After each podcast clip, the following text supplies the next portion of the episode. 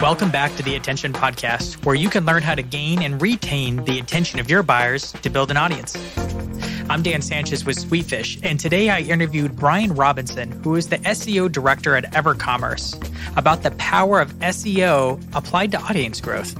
In the episode, we cover the role SEO can play in attracting the audience for other channels, how SEO can build an audience by itself, and what most people miss when it comes to SEO. All right, all right, let's get into it. Brian, welcome to the show. Hey, thank you. Appreciate you having me. So, we've both heard that SEO is dead. Where do you feel like SEO is currently at? Like, actually at? Yeah, that's a great question because I first started dabbling in SEO in 2003, and it's been alive and well since then. I had an e commerce site that did really well. So, if you think, uh, you know, how long ago that's been 20, you know, it's we're going on 20 years just since then. So um, SEO is alive and well, and uh, and it is thriving. I think it will be around for for quite some time. Yeah, and I think as I think as Google, you know, Google's looking for the best experience for every website. They're looking for the best experience for their customers. That that's been the the whole goal for um, you know for Google since day one. But as they get better and their algorithm gets better, they refine that. But as SEOs, we just have to continue putting out the best content and again, SEO is going to be around for a long time. It's funny. I noticed or I've read reports that Google sends more and more traffic every single year. Now they're taking more of that traffic for themselves every year, but still there's actually more traffic going to more sites every year. Yeah. And that it's still worth going after because I don't know about you, but I'm using Google to find answers on a regular basis. I pretty much did it like 10 times in a row just for dinner last night because my family and I were curious about the origin countries of Disney movies. Yeah. So what did we do? We Googled all of them, right? That's it. Where does Snow White originate? France or Germany? You know, you're like, I don't know. We were just looking at all of them. We were hitting all these websites. And of course, they were quick churns, but like people, it seems like Google's just kind of part of life now. And we forget like how often we actually use Google to navigate life, yeah, right? No. It's not going away. I no, I totally agree. I think, uh, and and what you said is kind of key. And you you guys are looking for uh, answers to questions, you know, and that's not going away. I mean, in fact, with all the distractions that we have and all the technology and all the things that that we have to do, sometimes you just have enough time to slow down, ask a question real quick, and get an answer. And it's a lot different than what it used to be, where we dive into you know websites one after the other. We nobody has time to do that anymore. So we ask questions, we ask quick hit questions, and we go to Google typically, and we get the answers fast. And so that's that's going to be here for a while. Absolutely. So, since this is a show focused on audience growth, I know SEO can be used for many things, and many B2B companies are especially focused on SEO for product pages and bottom of the funnel type stuff. And that's all well and good. But where do you think SEO's best used to grow an audience of some kind? Yeah, that's a great question. So, I don't know what your thoughts are on RSS feeds. You remember when they used to be the big thing? I do. And people would, yeah, subscribe to all these RSS feeds, and you could grow a pretty good audience that way, but it sort of died. Yes, they're still technically around, but uh, with Google Reader and all the things that have kind of come along, RSS feeds are, you know, and then plus just time. I mean, people just don't have the time to, to subscribe to tons and tons of stuff. You know, I subscribe to a few podcasts, I, I have a few things here and there, but I'm very picky. So that's no longer really the way. And, and blogs used to be that somebody was very loyal to a blog. You remember a blog, you go to a blog, you know, that was always the way. And um, that's kind of gone away. There are a few blogs like that. But typically, you, if you subscribe to a blog, I, I'm subscribed to a few then I get those those updates via my email. So uh, again, email I think is one way, and and we've said this for this isn't going away, but email is a way. So as SEO traffic uh, drives to your site, there's there's still a way to grow that audience through email. I think that'll always be there. You know, and, and like on an e-commerce site, you can do it through discounts. I think it's a great way to do it. We used to have this what, you know, sign up for our newsletter. That's not nobody's really that's not exciting nobody wants to sign up for your newsletter but if you know if you have some great guide or a course that you can exchange for an, for an email that's still a great way to to build your email list but i think the thing that i would say about growing an audience with seo is It's more about the audience is there. There's a giant audience out there, and SEO helps you put yourself, your website, in front of that audience. And I'll give you an example. So I'm sure you've heard of uh, Healthline. Uh, healthline.com. Yes. Yeah. So they're huge. Yeah. So they're a huge, you know, B2C mostly medical info website. They compete. Uh, they've got a bunch of competitors. But uh, back in 2011, uh, they were actually dying because they were basically using licensed content, not their own unique content, and so their their website was just kind of dying. So they invested in 2011 a ton of money into building unique content and really great uh, content. And by 2013, I think they were worth over 21 million, or they had 21 million in revenue. That site is giant now. It ranks for over, I think, 32 or 38 million keywords today. It's a huge site. And uh, again, they have built their site by growing an audience or putting themselves in front of this existing giant audience with SEO and with great content. It makes a lot of sense. I mean, when I think of usually when I think of audience, I think of like some kind of owned media yeah. of which they've subscribed to me somehow. And it could be as loose as social. You know, there's an algorithm in between us, but they've still opted in to connect or follow me. Yeah. It could be podcasting where they're listening to like this show, or it could be an email list or a text message list of some kind. It's usually when I think of when I think of an audience is an opt-in audience. Yeah. But you're right, there is another audience that's looser, right? Like I think of like when I'm searching for medical things, I'm like I actually don't like Healthline as much as I like WebMD, and I compare them both sometimes. I find that WebMD, I don't know, I, I find that Healthline is going to approach things more experimentally. Yeah. And I, for me, it just lacks the credibility that WebMD has. And I actually just look for WebMD even if I'm like, these are my symptoms, if I have an option of three, yeah. I'm going to WebMD. Yeah. But I'm not on their email list, though I would consider myself part of their audience because I like their how they organize their information. Yeah. It's interesting way. And that's a big part of it is like when you do put yourself like WebMD's been around for a while and they're, you know, you think, well, they're a brand, right? Healthline's not really a brand yet, you know, in comparison to WebMD. But WebMD built that brand by putting themselves in front of that audience, by SEO, by this great content. And, and now a lot of people like you just know them by it's a household name. And so they, they, have built an audience. Even if you're not, I'm not subscribed to WebMD, but I'm also very right. familiar with what they do. And if I'm looking for something uh, like you, a little more authoritative, uh, then WebMD's top of mind. That's interesting to think about building an audience as a brand play. And I'm sure that's how a lot of B2C brands look at it because, like, you have your favorite B2C brands that you are definitely an audience of, but you're not necessarily like subscribed to any of their channels. Exactly. But you're paying attention to everything that brand's doing, right? Like one of my favorite companies is a uh, Peak Design. They make backpacks and camera gear. If you're a, snob, a backpack snob, you've probably heard of Peak Design, especially yeah. if you're in the media marketing space, because yep. they have really expensive backpacks. I love it. I follow everything. Every new product they launch, I, I pay attention to and I read the specs and I watch the video just for fun. I watch the video, even if I know I'm not going to buy it. I'm yeah. part of their audience for sure. I do not get a single email from them. I don't yeah. follow them on social. Yeah.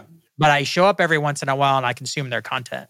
Yeah, for sure. and I'm not going to go down this rabbit hole, but what you just said makes attribution really hard these days because. Yeah yeah, I, I, have a lot of the same type of um, brands that I follow, but I'm not connected to them by uh, social or email or any of that. So attributing me is sort of hard. I'm just uh, I'm just this guy out in the uh, organic, you know, content that you know they don't know me. But again, yeah, you're exactly right. Growing an audience, you know, brand recognition, SEO, it, it really does play well together. So if I'm trying to build a brand, like what's some of the ways I can use SEO as a tool? in order to build that kind of an audience. And it's a fairly broad audience. So we're talking about branding, but at the same time, SEO is usually not considered a brand play. It's usually the opposite. Right? It's very direct response related. So how do you how do you connect SEO to building that kind of a brand audience?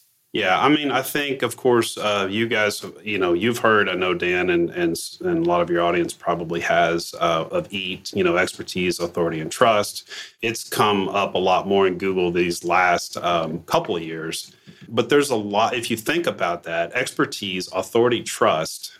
If you are building the type of content that falls in those categories, it's expert content. It's built with authority and trust I mean, that is, you know, the the tenets of a of a good brand, right? And so, uh, building that kind of content and Google obviously rewards you by ranking that content is, I think, it just kind of goes hand in hand. That you, if you do that and you do it enough, and you become like even Healthline, yeah, they're not they're not a WebMD and they don't have quite the same authority as as WebMD has, but they have 38.2 million keywords they rank for, so they are on the way to building. You know, even if it, they're a second tier, uh, they're building an audience and building a brand behind that.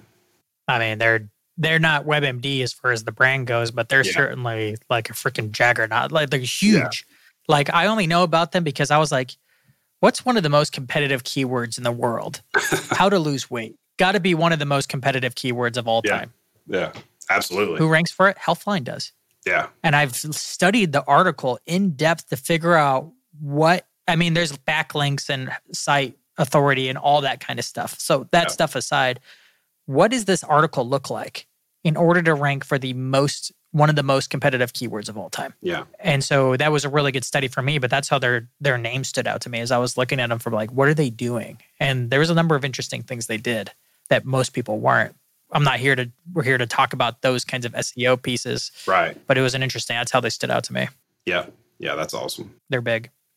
Where do you think most people can get started? Let's say they haven't done a lot of SEO. They're a B2B SaaS company. They've done some stuff. They rank for a few keywords, but they want to grow their audience. They specifically want to grow their email list, right? And they're not just creating an, an automated drip sequence. They have a branded newsletter. It's delivering good content. They want to grow it. Where does SEO play in? Yeah, I mean, growing an email list, it's obviously getting a lot of velocity getting as many you know i would i would start thinking top of funnel keywords for something like that. You want to grow an email list you want to get as many people to the site as you can try to convert those people over to an email. So starting off with some keyword research and then breaking up you know those those high search volume uh, keywords those big terms that are very relevant to your business uh, to your service that are you know, if it's it's not, you know, how do I lose weight? Obviously, that you're you're going way way too high there. Uh, but find something that um, you know, find some depending on if you have if your site already has domain authority and it's already been around for a little bit. This is a lot easier because you can push that domain authority down and you can rank these articles faster. If you're a brand new site, you know, I'd go a little longer tail, but still something with some search volume. And again, use some keyword research. I mean, Ahrefs, Ubersuggest are, are some great tools but get in there and write write content. I, I like Brian Dean. I know you you follow Brian Dean. He's been around for for a while. I like how he he writes content. It's very digestible. He uses a lot of images and embeds and and things like that. I think. Uh, correct me if I'm wrong. Backlinko was just acquired by SEM SEMrush, so that's pretty interesting. He built his brand up so so big that SEMrush bought it but get in there and um, and just start with with content and to me informational content right now how to you know response posts is where it's at and that's where i would start. For those of you listening response post is a shorter post usually going after a long tail keyword. It's about a 1200 word post is that right? Yeah. but it's it's shooting for keywords that probably have some volume yet few people have written actual articles for it. If they're ranking for it it's ranking by mistake. Like they didn't mean to rank for it they just wrote an article and bam it ranks for it how are you finding uh, like keywords that are worth writing response fo- posts for these days? Yeah, I mean, honestly, and this is especially good for somebody that's kind of starting out. But either way, even if you've got a site that's that's been there for a while, so you you you always start with a seed term, a seed keyword, you know. And so if I'm going to go do keyword research with Ubersuggest, Ahrefs, you know, plug a, a, seed keyword in. I might get some topical ideas. I might get some. There are some. Ahrefs does have a, a question uh, section, you know, that you can click on the questions. But what I what I do is just use Google search. So I would go out and put the seed term in Google search, and then the people also ask section of the first page. There's usually some questions right there that are long tail and perfect for for writing an article. And you know that's uh, low hanging fruit for me. And those can also be used in bigger articles if you want to put FAQs or things inside of an article, but those are great for uh, a response post. Where do you think most people are missing it when it comes to SEO? I think that so you know I mentioned Brian Dean a minute ago. He put a research he put some article uh, or research out here a while back that talked about the length of blog posts. And so his thing, and I know this is this 1800 word thing you've probably heard of, where I can't remember how many articles he researched, but that of all of the articles on the first page of Google, they averaged around 1800 words in content length, right?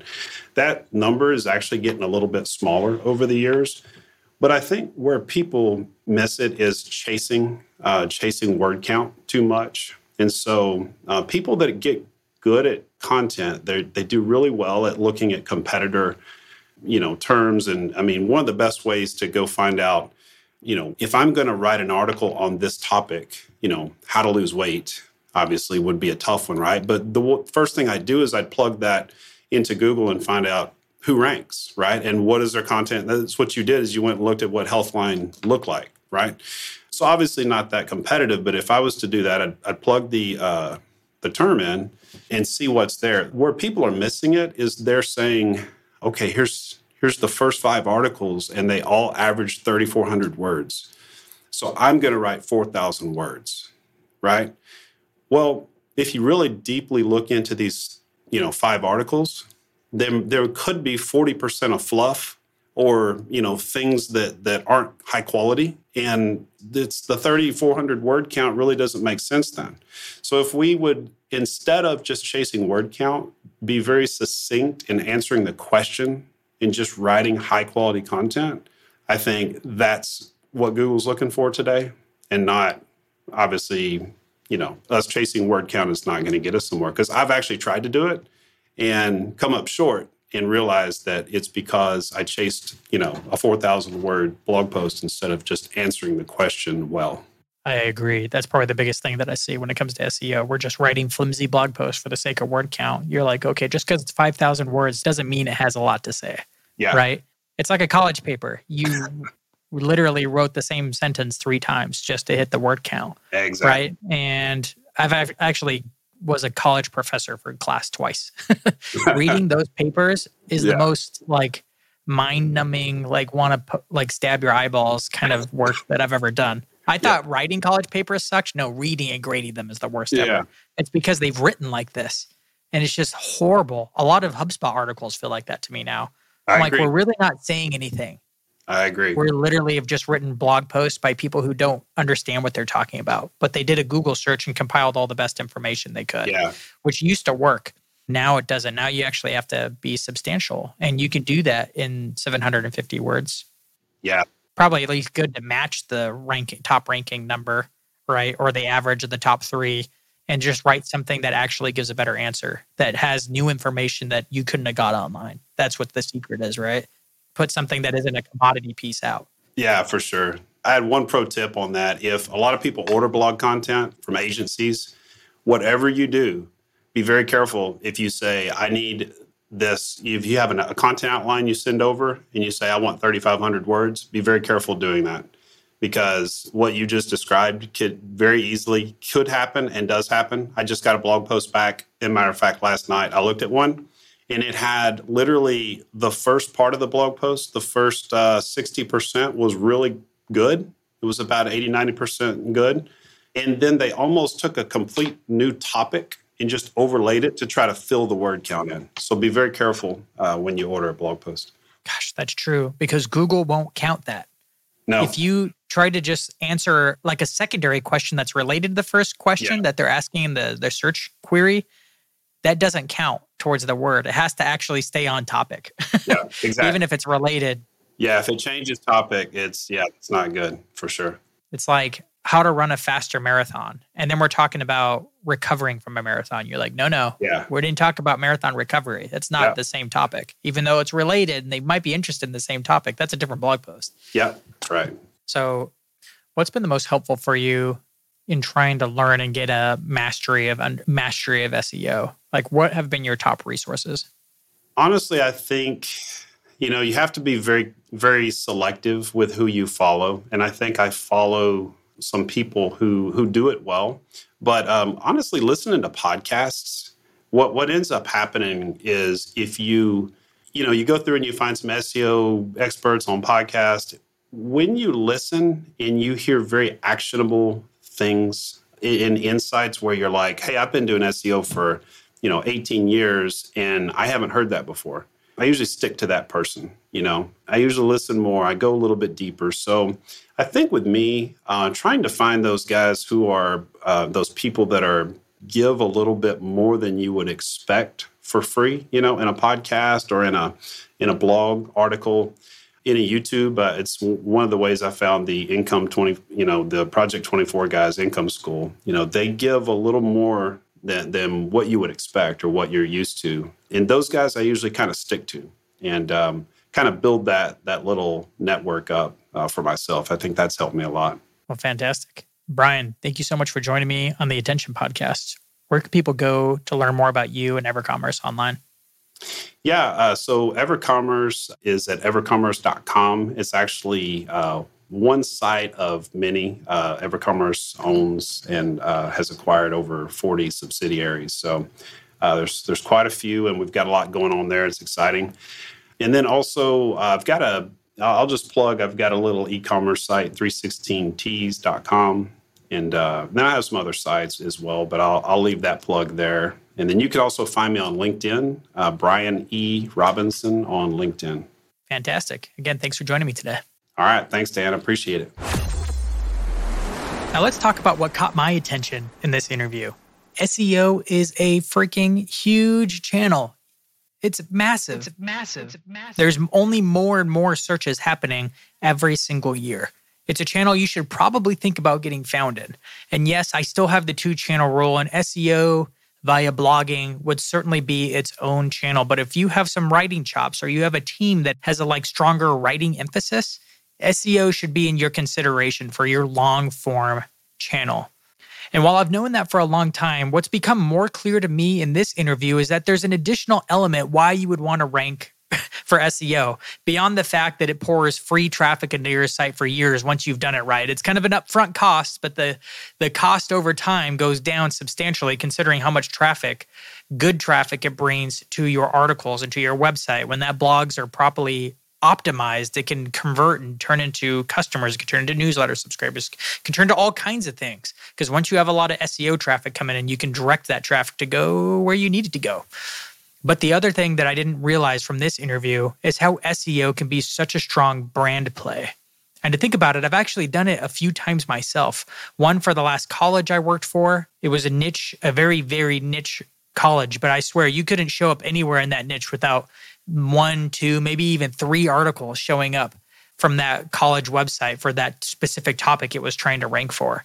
And then we even created a larger site that was throwing in some articles into the queries as well. So if you're doing SEO right, you can really dominate an entire small niche and just be everywhere, right? SEO is so big that you could be everywhere on social, which is fantastic, but you can also be everywhere on search, which is also great. And all of that can add up to brand, right? Which is reputation. People see your link and they're like, oh, so and so had something to say about this, or I got to take a look at that. Pretty soon, the brand plate builds. And SEO is just one more place where people can discover you and a really good one because it's where people go for answers. And while there's lots of people saying SEO is dead, I disagree, which is why I loved having Brian on the show. So that is a new way to consider building an audience as a looser brand branded audience, just like we talked about with WebMD that can happen with your brand. Maybe not as big as WebMD, but there's certain why couldn't you be the WebMD of your tiny little niche so that everybody anytime someone has a question on your topic and they're googling it, they find you. They find you. Or they just google it expecting to find you or just go straight to your website. That's what can happen when people are finding your search results better over and over again in your niche.